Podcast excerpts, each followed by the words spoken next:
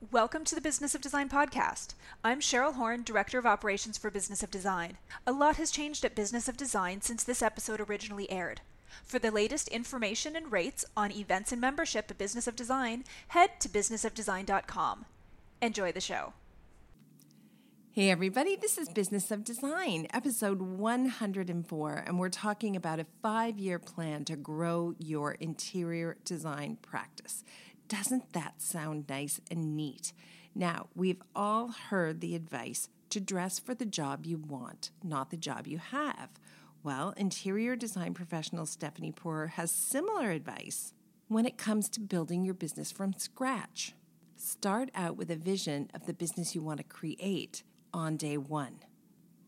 I didn't do that. Nah. Instead, I set out to work hard and learn from my mistakes and grow my business one client at a time.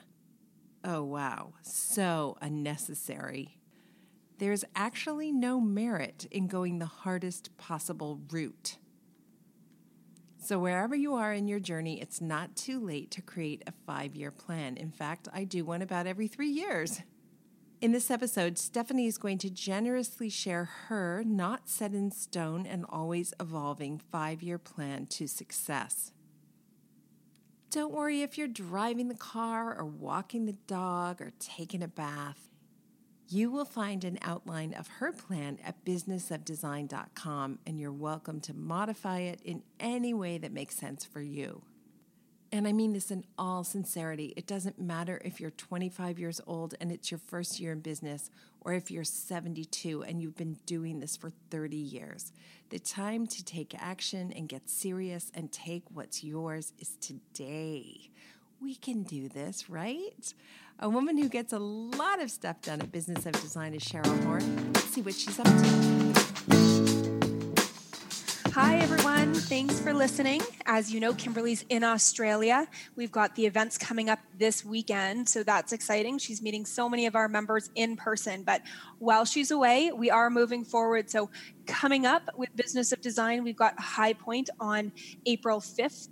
We are doing launch projects like a boss. It's a three CEU seminar if you can uh, head over to businessofdesign.com and get signed up and we'll, we'd love to see you in high point the cost of that is 295 and registration is open on the website businessofdesign.com. We've also opened up registration for our elite retreat which is happening in Santa Monica in October and that's the 24th to 27th details are on the uh, site for that as well. And register before April 15th, and only a 50% deposit is required uh, to hold your spot for that. So if you've got any questions on any of the events, head to businessofdesign.com or shoot me an email at cheryl at businessofdesign.com, and I'm happy to answer any of your questions. Now back to the show. Welcome to the Business of Design podcast with Kimberly Seldon. Business of Design is the coaching community for independent designers like you. We know it takes more than hard work and talent to successfully run a professional design firm. There are proven business strategies that can solve your immediate challenges and transform your life. Don't try to do this alone. Join today and you'll have access to more than 100 video courses, participate in monthly coaching calls, and find unlimited support within our exclusive members only Facebook group. Unlike traditional coaching, BOD is a fast track to immediate results for independent interior designers, decorators, architects, stagers, and landscapers just like you. Monthly membership is only $79. Annual members save two months and have access to Kimberly's contracts. What are you waiting for? We all know design matters. At Business of Design, we think designers matter too.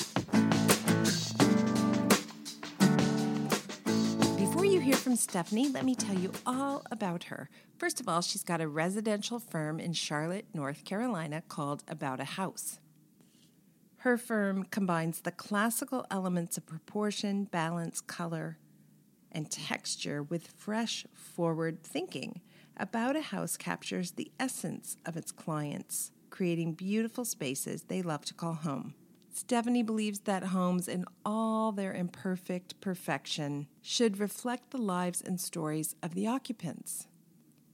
She has a formal design education and a business background, so she's well prepared to do this job. When she's not designing, she says she can be found in her garden with her sweet children and eight mischievous chickens. See, my children were mischievous and I didn't have any chickens, but uh, it certainly sounds idyllic. And of course, North Carolina, very special to me. My daughter's name is Raleigh. Time to meet Stephanie. Yeah, sure. I'm happy to be here.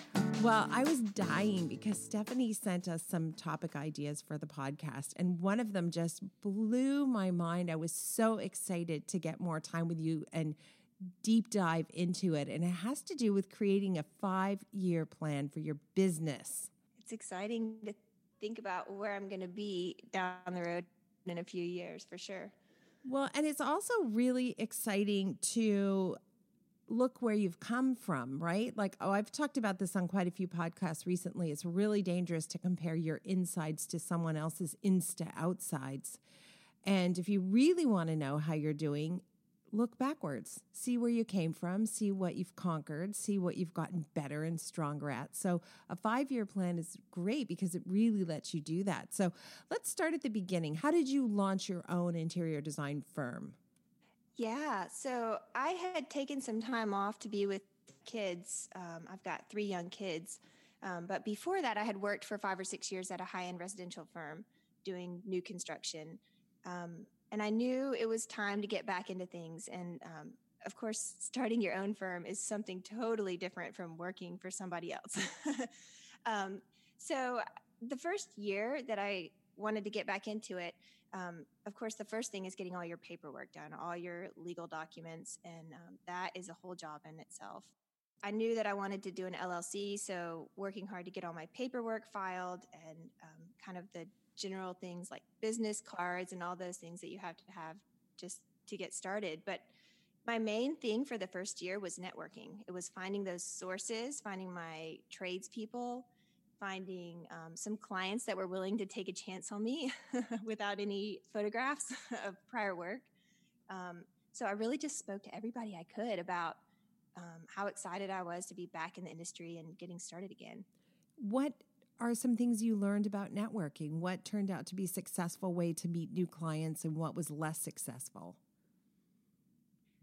Honestly, um, I got the most clients from just random places, like um, at the swimming pool with my kids. I um, would be talking to the other moms out there, and um, I ended up getting a few jobs from them. And at church, um, talking to people in Sunday school. It's it's so funny how little conversations that you don't think are very important, those are the ones that end up being those great connections with people.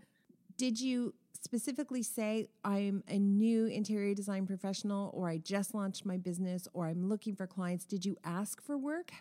I didn't ask for work. I, I just, um, was just genuinely so excited about getting started again and um, just telling them kind of explaining what I could do and um, what I had done in the past. And they came to me. Yeah, it was kind of great. Everything just kind of lined up. That's amazing because people will say all the time, How do I network successfully? And I know at a certain point, it's it's okay to say to someone, Well, I've launched my interior design business and I'm actually actively looking for new clients. So if you know of anyone, please send them my way. Like that would be a perfectly acceptable thing to say. Yeah, completely. Yeah. Okay, so so you uh, I just want to make sure everybody's getting all the points. So the first thing you did is you set up your LLC, then you did some business cards. Any tips about business cards that you want to share with anybody? Right. Um, I don't have one right here, but I'll tell you, um, I love Jukebox Print. I don't know if you're familiar with that online company or not, but um, that's who I went through, and they're just really fantastic. They have really nice, thick business cards, and they um, are really kind of forward thinking company and they allow you i mean you can make things out of wood if you want to with them like they're just really creative and really open to all kinds of customization i just used these like neat kind of recycled um, kind of craft paper looking thick cards. And um, they're just a really great company to work with. Nice. You started to say something about your LLC. So go back and say that for sure. With your LLC, um, filing all of that, you also have to get your tax ID. Um, and then some cities require business licenses. But um, and that that actually was um, I didn't start out with any legal counsel, and I wish that I had found a good contact from the beginning, somebody that could really help guide me through that process because it, it was frustrating and stressful trying to make sure I was doing everything correctly um, from the start. So that's one thing I would highly recommend is go in and find somebody that can, I mean, pay them to help you get through that process because it's not, you don't need to struggle through that process. Good advice. Good advice for sure. So, you got your legal backup documentation. You started networking and spreading the word to friends and family that you met in your day to day life. What other things did you have to do in year one? Yeah, the other big thing was just finding sources, both for um, tradespeople and also for products. Um, and that was tricky because I had worked in another city before. And so I was in a whole new city this time and had no contacts and no resources. So trying to just be resourceful and figure out who was the best of the best. and I think I, I may have gone about it in a, a um, kind of an offbeat kind of a way, but um, I mean, I did things like drive around in the neighborhoods that I wanted to work in and see what vans were parked outside of construction sites. I, I would take it. down phone numbers and call people. Um, I figure the houses that I want to be working on, those are the people that I want to work with. So that was a good way to get started. Um, I, I would um, call up tile showrooms and ask for their like recommended tile installer list because a lot of showrooms have lists of people that they feel like are good installers um, and that they have relationships with. And so that was a good way to find um, different contractors um, through that route. Same thing with window treatments. I called um, United Supply was who I called, and they had a list of installers. And so I kind of went down the list and interviewed three or four and um, met with them because it's important to walk into that first client meeting already having met your installer. you don't want to look like an idiot like this is your first time. So um, I, I made the effort to just reach out to people. And so that when I went into that first job, I didn't look like this was my first rodeo. That's such a great idea. So it seems to me that working uh, previously for another firm may have given you a bit of an edge in terms of knowing the kind of optics you wanted to create for your own clients. Yeah, totally. So, year one, what about um, contracts? Did you tackle a contract in year one? And um, tell me about that. Yeah, yeah, that's actually my little notes here. That's actually next on my list. Um, yeah, the letter of agreement was was another really big thing to tackle. Um, luckily, I had some experience with a letter of agreement through the firm that I had worked with in the past, so I knew kind of the bullet points that I wanted to include. Um, it, but I'll tell you that has evolved over the last few years. It started out as a basic kind of letter of agreement. Um, but every time I go through a new project and learn something new or figure out something else that I'm like, oh, I should have put that in the letter of agreement, I go back and revise and edit. But yeah, um, and now people are so lucky they have you to get that letter of agreement to get them started, to get that kind of base going so that they already are covered with a lot of things. I built my letter of agreement the same way you did. Every time something went wrong, there was a new part to the letter of agreement. So it, for a while, resembled kind of a poorly constructed house where rooms got added willy nilly. You know, it, yeah. t- it takes it took some time to get it to be a streamlined letter of agreement. But good for you. So this is all year one. Anything else come to mind when you think about that very first year being in business? I said yes. if somebody wanted to hire me, I said yes.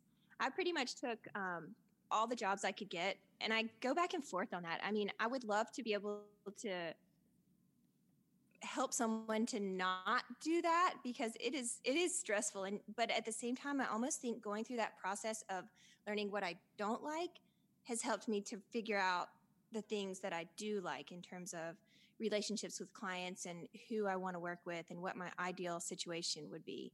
Um, and at the beginning, you're just so eager and anxious to just get out there and get your feet wet. Um, so uh, having those jobs is great, but you quickly realize, oh my goodness, I can't do that again. or, you know, or, oh wow, I really enjoy working with people where the husband and the wife are both working. Um, you just learn as you go a little bit. But I wish I could help teach people from the beginning so they don't have to go through that. But maybe it's just a part of the process. I think you are teaching people. I think there are listeners right now going, "Oh man, that's me right now, and I'm I better make that change quickly because uh, Stephanie's telling me to." So I think you are reaching people for sure. So year one was really full and it was very rich, and I'm sure it was rewarding in so many ways. And then the calendar year rolls over, and now it's year two. Do you remember what happened for you in year two? Yeah. So year two was really a big game changer for me. Um, I kind of see that my projects go in rounds.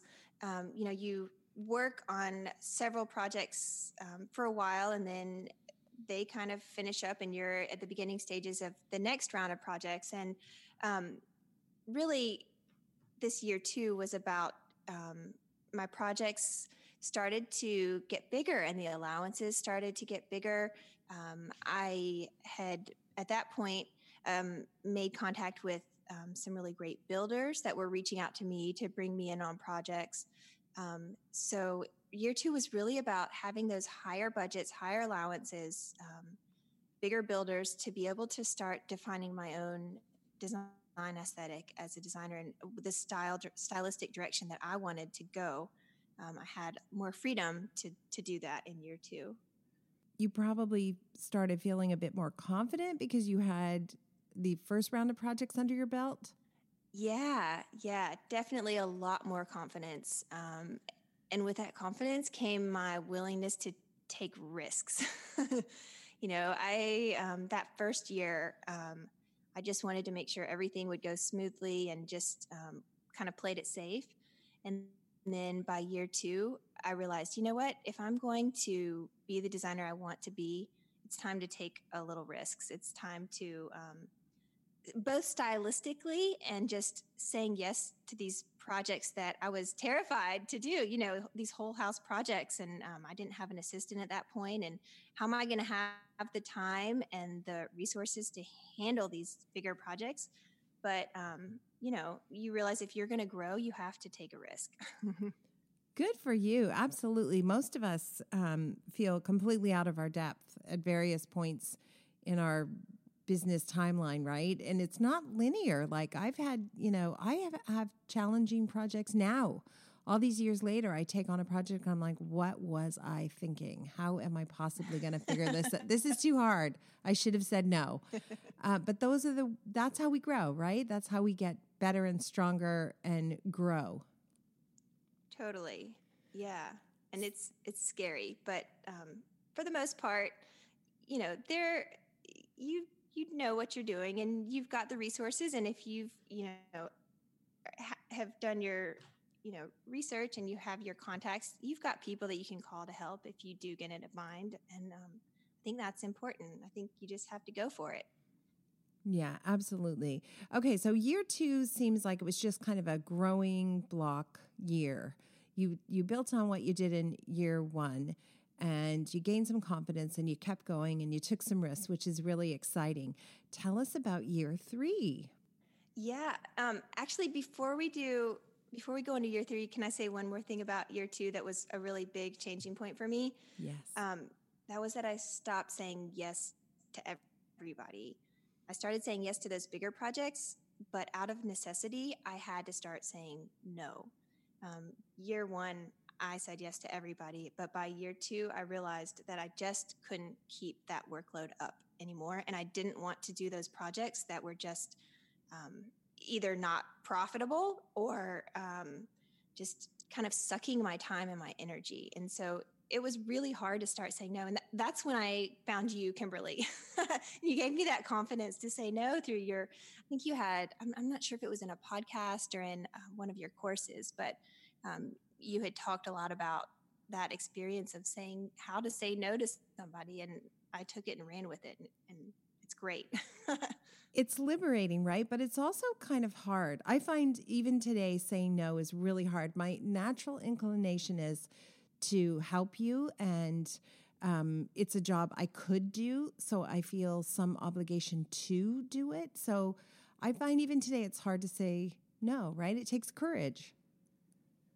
Yes. Yeah. Oh, it's an awful feeling because these people are kind. Um, you know, you, gener- you, you really enjoy them as people. Um, but if the project just isn't right, you know that you just, from a business perspective, you have to make that call and it's it's just an awful feeling. I had um, one experience where I had gone in to do a consultation, and the husband and the wife just weren't on the same page. I could tell that the husband was kind of um, downplaying everything about the project and just being negative about, about the project, and um, kind of criticizing a lot of things that his wife was saying. And um, ultimately, I ended up having to tell them I just couldn't do the project. And I was honest with them. I said it was, it looked like they weren't on the same page. And that was so hard. And he got, he, he took it personally. Um, but, you know, I, it, it's hard. you, I know how hard that is because I had to do that one time as well. That is a really scary situation to be in, but you're so wise because if it starts out like that, it ends much worse. Yeah, I'm, I'm, it's an awful feeling in your stomach. if I'm being honest, you know, you just, it's, yeah, it's hard. But you know, you know in your heart that it's not the right fit for you, and you just have to listen to that. And not that it's our job to be counselors, but in some measure, I kind of hoped in the situation I was in that the couple might seek counseling when they heard that from an objective third party that you guys are you bicker and you criticize each other and you're not on the same page. Like maybe that becomes a catalyst to them making some kind of improvement in their marriage. You kind of hope so right yeah yeah we often do play psychologist. okay so year two super exciting learning to say no which is powerful and liberating and scary. Tell us about year three. Yeah, so um, that's where I am now. I'm um, kind of in year three here. And um, again, just really fine tuning my style, starting, you know, I've been in this next round of projects. Um, and I'm really now I'm starting to build up kind of um, a base of projects that I've done that I feel like best um, display my personal aesthetic as a designer. So I'm starting to be able to really niche. Um, and I think that is going to be something so important going forward. I know you always talk about kind of finding your niche and um, figuring out what that is. And so I feel like I'm I'm getting there. I'm not totally there, but I'm getting a lot closer. Um, so that's a big part of this year. Um, and with that, that comes being able to show other people my work and really being selective about the images that I'm putting out there, whether it's on Instagram or on my website, excuse me, um, hiring a photographer to photograph your work and then just being selective about the ones that you put up there. I, I don't put all my work up there and I don't photograph all my work, just the ones that I feel like are those projects that I would love to do again, that I would love to attract those type of clients. Really strategic. I like that I'm hearing you being selective about what you're photographing. I would much rather go to someone's website and see three projects that are clearly what they're tr- excited and passionate about versus 50 projects where there's a lot there that's confusing. You know what I mean? Yeah, totally. And I do struggle with that because I've done many more projects than you see on my website. But um, I think in the end, it's ultimately going to be the right decision. And, and it's expensive. It's expensive to photograph your work. so, you know, just still being in, I, you know, I know I'm in year three, but I'm not this huge firm and I don't have endless budget to be able to do these things. But I know how important it is to get the best photographer you can. So just being really selective about those projects that you choose to photograph, um, it's important.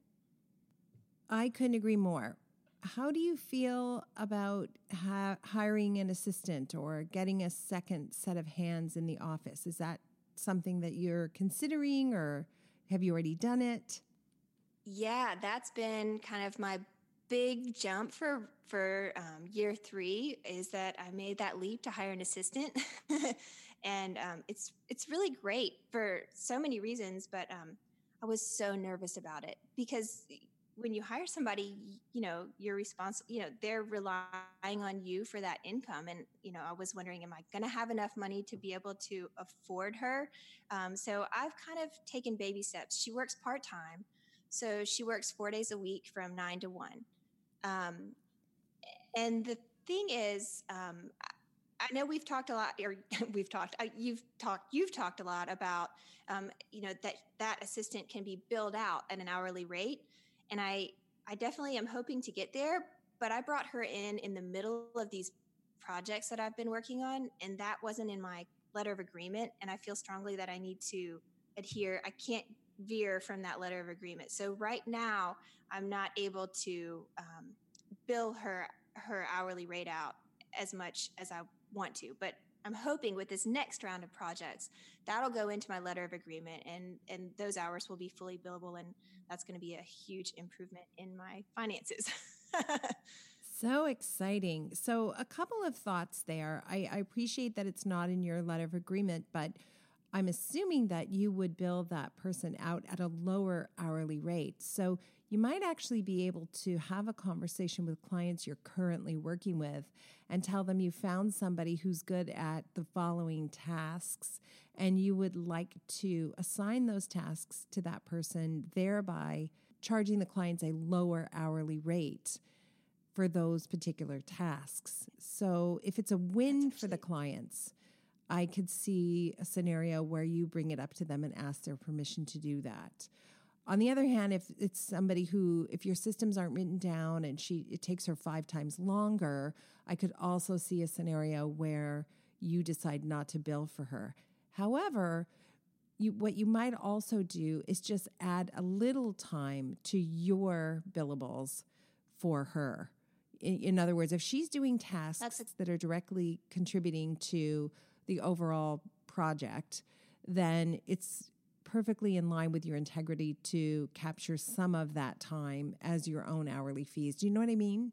Yeah, that makes a lot of sense. And I actually have done a little bit of, of that. Um, she does a lot of helping me expedite projects. So um, managing those orders. And I think that is like the biggest thing that I've seen as, as being really helpful is um, helping streamline that like procurement process of orders and just staying on top of things so that um, we know where everything is at all times and something doesn't fall through the cracks. I'm seeing things move a lot faster because she's staying on top of it, and I just couldn't get to things as as quickly.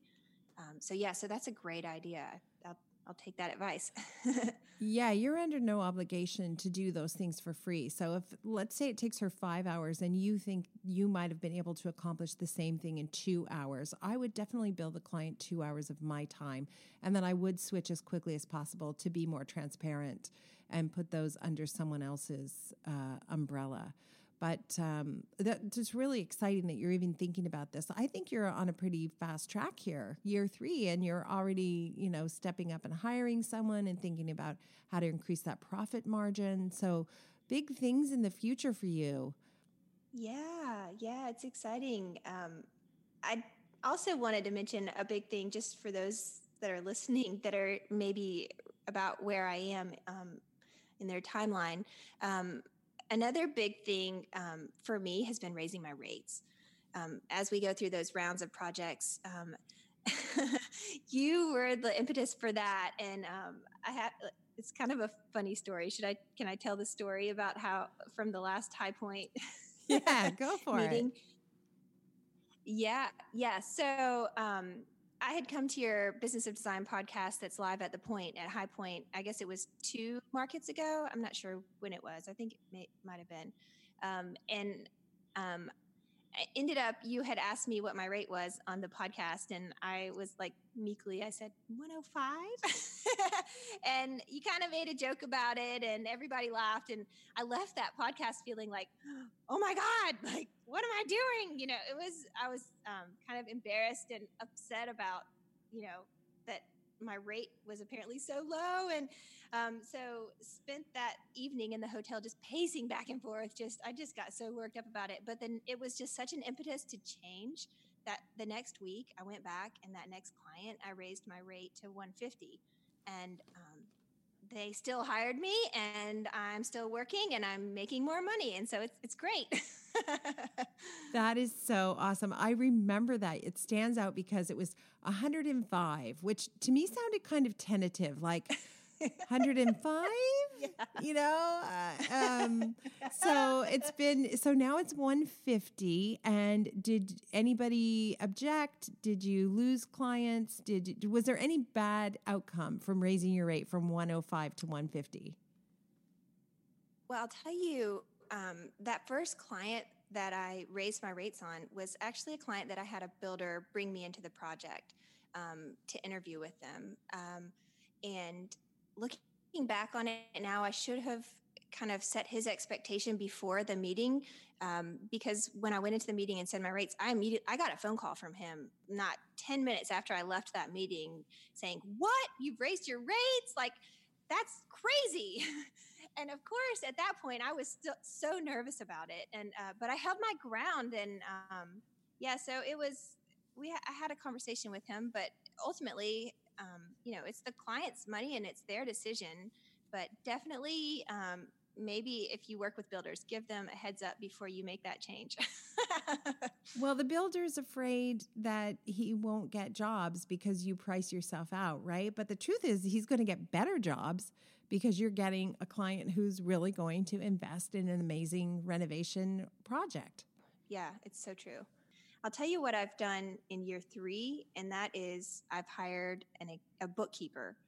And um, if there's something, you know, advice wise, hire a bookkeeper right from the beginning. Don't wait because um, just having a handle on your finance and just being able to really look at um, look at things from a financial perspective, it really helps you make your decisions. So looking at those numbers and realizing, gosh, I have a lot of expenses.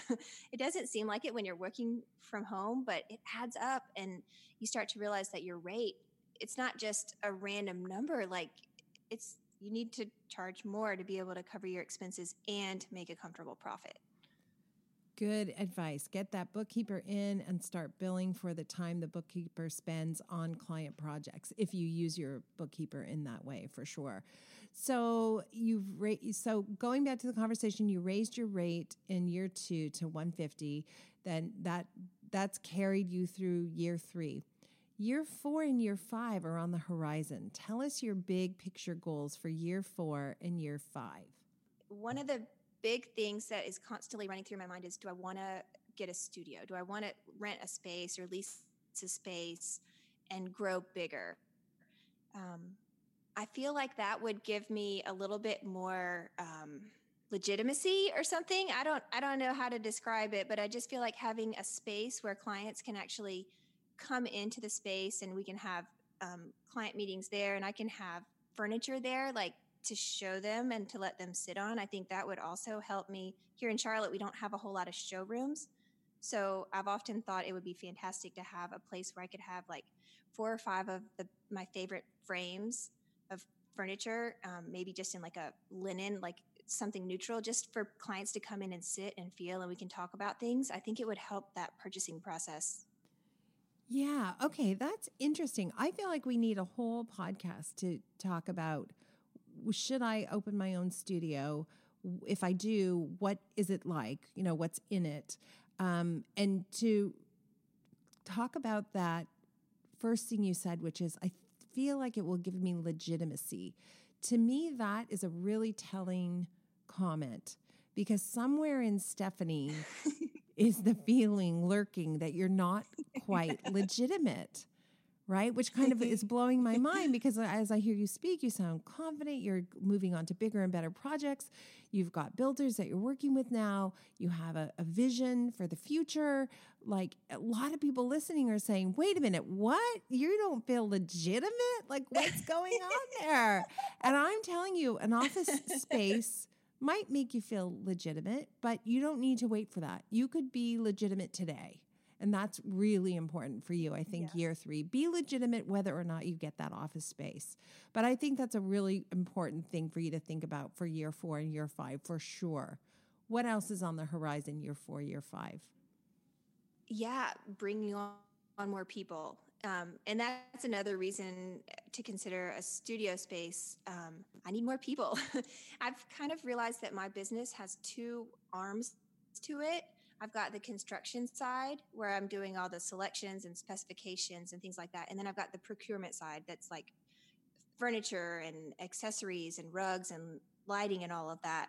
Um, and I really wish I had two people one to kind of handle all the projects, the construction projects, keeping my notebooks updated and organized so that I can be out there at the meetings and bringing in new clients and then kind of come back to the studio and hand that information off and have somebody to expedite that. Um, and then same thing on the the procurement, the furniture side. I feel like if I had two people, that would be great. And then I mean, I'd love to have somebody else. I think it'd be great to have a, a junior designer that's out there, uh, you know, again, just doing some of those like finishing up the projects and, and doing those meetings once I've kind of gotten that big design solidified. As I'm listening to you, I'm thinking there's absolutely no reason why all of this isn't going to happen for you by year four and year five. Like, there's nothing standing in your way. You have everything you need right now. I am super excited to have you uh, as part of my peer community because uh, it, it reminds me of the important you know chain of events that lead to you know where you are today and that we're always no matter how many years we've been in business we're fine tuning our processes and we're changing uh, what we are focusing on. So um, thank you so much for for being so generous with the community and sharing all of this. It's really important everybody to find people like stephanie in your community of peers who are really focused on the business and not afraid to talk about things like profit margins and uh, contracts and all that kind of good stuff. Stephanie, we like to end every podcast with something called design intervention. And you've given us a lot of great information already, but something that you think is going to be really life changing and immediately impactful to people listening. The big, biggest thing is to start as you mean to go on. Don't wait to do all these things in terms of hiring an accountant, um, finding you know a great team of people to be support for you. I think even if you're just a one person firm you can still have all of those things and it's so much better to get that good base before you get super busy so that as you get busy you've got that support system underneath you. I didn't quite take that route and i wish i would have Such good advice. It's almost like, you know, you hear people say sometimes dress for the job you want. You're saying set yourself up for the career you want from the beginning. Yeah, exactly. Exactly. So good. Amazing. Thank you so, so much. I uh, look forward to speaking to you next time. And um, I really, I'm excited to hear what's going to happen for you next. Well, thanks so much, Kimberly. It's been so fun talking to you. You're such an inspiration. So I'm really happy to be here with you today.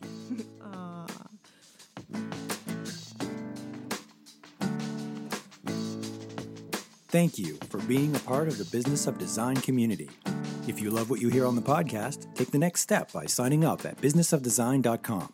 As our thank you, you'll gain access to Business of Design's 15 step project management strategy a free introductory course which includes three Business of Design systems you can implement for immediate results. And when you're ready for success, a Business of Design membership, monthly or annual, will dramatically improve your business and your life. What are you waiting for? Together, we will achieve extraordinary results. Start today